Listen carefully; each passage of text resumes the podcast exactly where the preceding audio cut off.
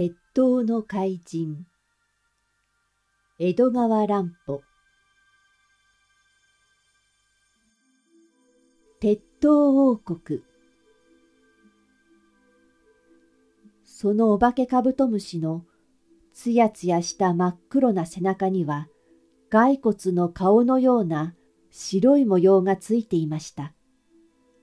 黄金虫という小説の金色のカブトムシや、シトウガという大きな蛾の背中にも、骸骨の顔が浮き出していますが、あれらと同じような恐ろしい模様が、この巨大なカブトムシの背中にもついていたのです。小林少年が後になって、そのことを新聞記者に話したものですから、翌日の新聞には、その絵が大きく載せられました。地獄から這い出してきた恐ろしい幼虫の姿でした。しかし、銀座の夜の出来事があってから、二週間ほどは何事もなく過ぎ去りました。幼虫はあの晩、すき家橋のところで、かき消すように見えなくなったまま、一度も姿を現さないのです。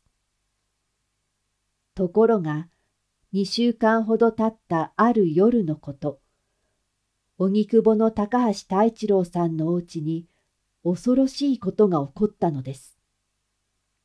高橋さんは昭和鉄鋼会社の社長さんで、荻窪のおよそ3000平方メートルも庭のある広い屋敷に住んでいました。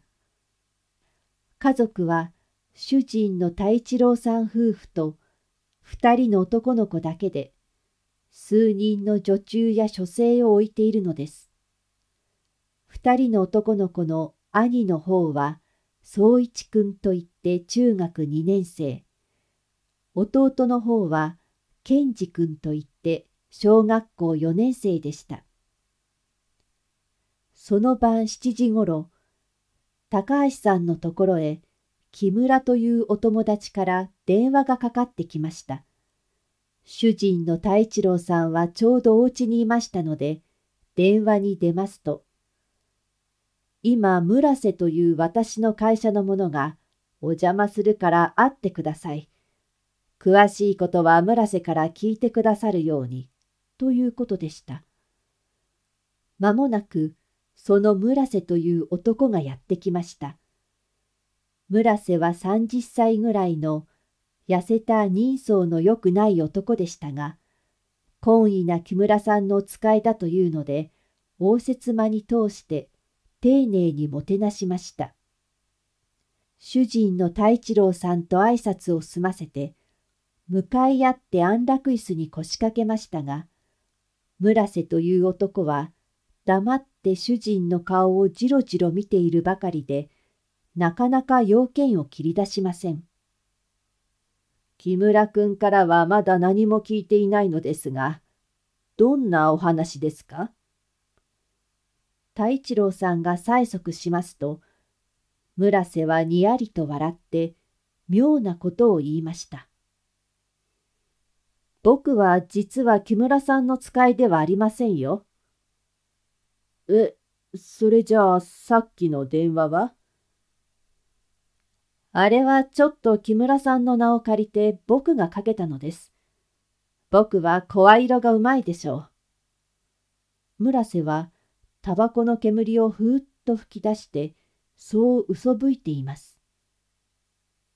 なんだって？それじゃあ君は木村君の名を語ったんだな。太一郎さんは思わず身構えをしてテーブルの上のベルのボタンに手を伸ばしました。書生を呼ぶためです。おっと、ベルを押しちゃいけない。あんたと二人きりで話したいんだ。ベルを押せば、これが火を吐くぜ。村瀬は素早くポケットからピストルを出して、太一郎さんに狙いを定めました。飛び道具を持ち出されては、どうすることもできません。太一郎さんはそのまま相手を睨みつけ、じっとしているほかはありませんでした。では要件を話そう。村瀬は得意らしく、ペラペラと喋り始めました。鉄塔王国と言っても、あんたにはわかるまいが、そういう名前の小さい王国が日本のある山の中にできているんだ。世界で誰も知らない小さい王国だ。深い深い山の中に真っ黒な鉄の塔がそびえている。そこに一つの別世界ができている。俺はその鉄塔王国の狩猟、いや、王様の命令であんたのところへやってきたんだ。王様からお金持ちのあんたに一つ頼みがあるんだ。その頼みというのは他でもない。鉄塔王国に対して一千万円寄付してもらいたい。いくら別世界の王国でも金がなくてはやっていけないからね。それで、時間と場所を決めておいて、現金で一千万円、俺に手渡してもらいたい。これが今晩の要件だよ。どうだね?返事を聞きたいね。村瀬という男はそう言って、ピストルの筒口を上げたり下げたりしながら主人の顔を見つめるのでした。太一郎さんはあんまり途方もない話にあっけに取られてしまいました。そしてこいつは気でも違っているのではないかと考えました。さあ、返事はどうだね？ははは。そんな金は出せないよ。この日本の中に別の王国ができたなんて誰が信じるものか。それに、一千万円という大金は、わしには急にどうすることもできないよ。太一郎さんは、まともに答えるのもバカバカしいような気がしました。ふーん。あんたは俺の言うことをでたらめだと思っているんだな。それじゃあもっとよくわかるように言ってやろう。鉄塔王国では小さい子供がいるようなんだ。たちの良い子供を集めてみっちり仕込んで立派な兵隊にするんだ。鉄塔王国の近衛兵に仕上げるんだ。だから一千万円が嫌なら、あんたの次男のケンジ君を山の中の王国へ連れて行くが、それでもいいかね？どうして連れて行くというのかね？それには素晴らしい武器があるんだ。あんたは今から二週間ほど前、銀座に現れたでっかいカブトムシのことを知ってるだろうあれが鉄塔王国の守り神だ。あれはカブトムシの戦車だよ。ピストルの弾だって弾き返す、鋼鉄の戦車だ。そればかりじゃない。あれは魔法使いだ。幽霊カブトムシだ。みんなの見ている前で、スーッと煙のように消えてしまうんだ。それが証拠に、いつかの晩のカブトムシは、すきや橋で消えたまま、どうしても見つからなかったじゃないか。鉄塔王国には、こんな恐ろしい武器があるんだよ。その武器でもって、子供たちをさらっていくんだ。頭のいい、可愛らしい、丈夫な子供ばかりをさらっていくんだ。警察の力でも防ぐことはできない。相手は魔法使いなんだからね。さあ、子供が可愛ければ一千万円だ。どちらとも、あんたの心任せにするがいい。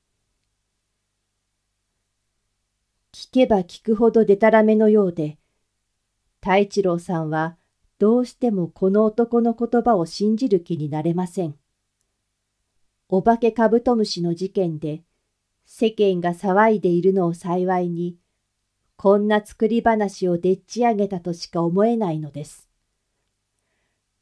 迷っているね。無理はない。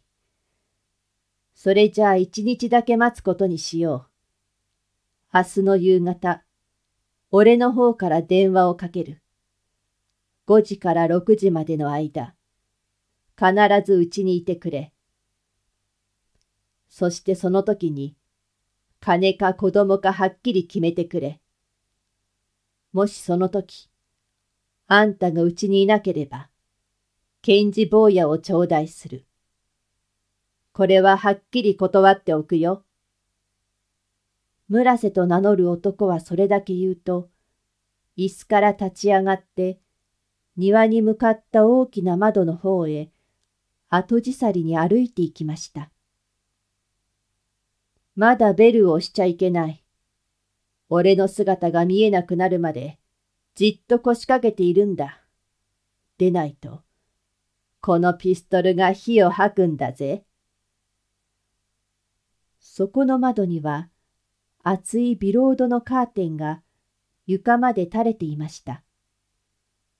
村瀬はそのカーテンの合わせ目をまくって向こう側に姿を隠しました。しかしそのまま窓から出て行こうともせずカーテンの合わせ目からピストルの先を出してじっとこちらを狙っています。カーテンの下からは彼の靴が見えています。そうして立ったまま辛抱強く身動きもしないで、こちらの様子をうかがっているのです。その不思議な睨み合いが、実に長い間続きました。太一郎さんは安楽椅子にかけたまま、村瀬はカーテンの影に身を隠したまま、二人ともまるで人形のように動かないで、五分間もじっとしていたのです。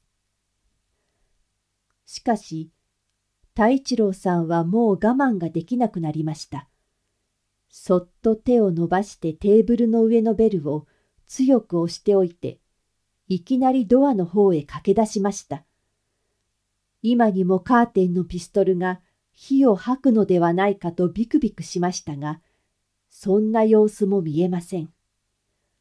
ドアを開くと、向こうからかけてくる書生に出会いました。あいつはピストルを持ってカーテンの影に隠れている。フランス窓のカーテンだ。誰か庭へ回れ。そして挟み撃ちにするんだ。書生に命じておいて、太一郎さんはそっとドアの前に戻り、その隙間からカーテンの方を見ました。相手はやっぱり元のままの姿でした。カーテンの隙間からはピストルが、カーテンの下からは二つの靴が見えています。さっきから少しも動かないのです。なんだか変です。しかし太一郎さんはまだ部屋の中へ飛び込んでいく決心がつきません。そこに立ちすくんでいるばかりです。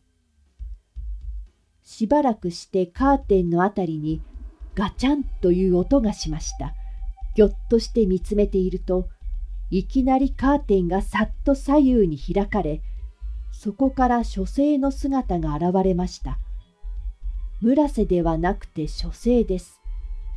そして村瀬はどこへ行ったのか、影も形もないのでした。あっけに取られていると、書生がニコニコしてカーテンの端を持ち上げてみせました。するとそのカーテンの端に細い糸で、さっきのピストルがぶら下がっているではありませんか。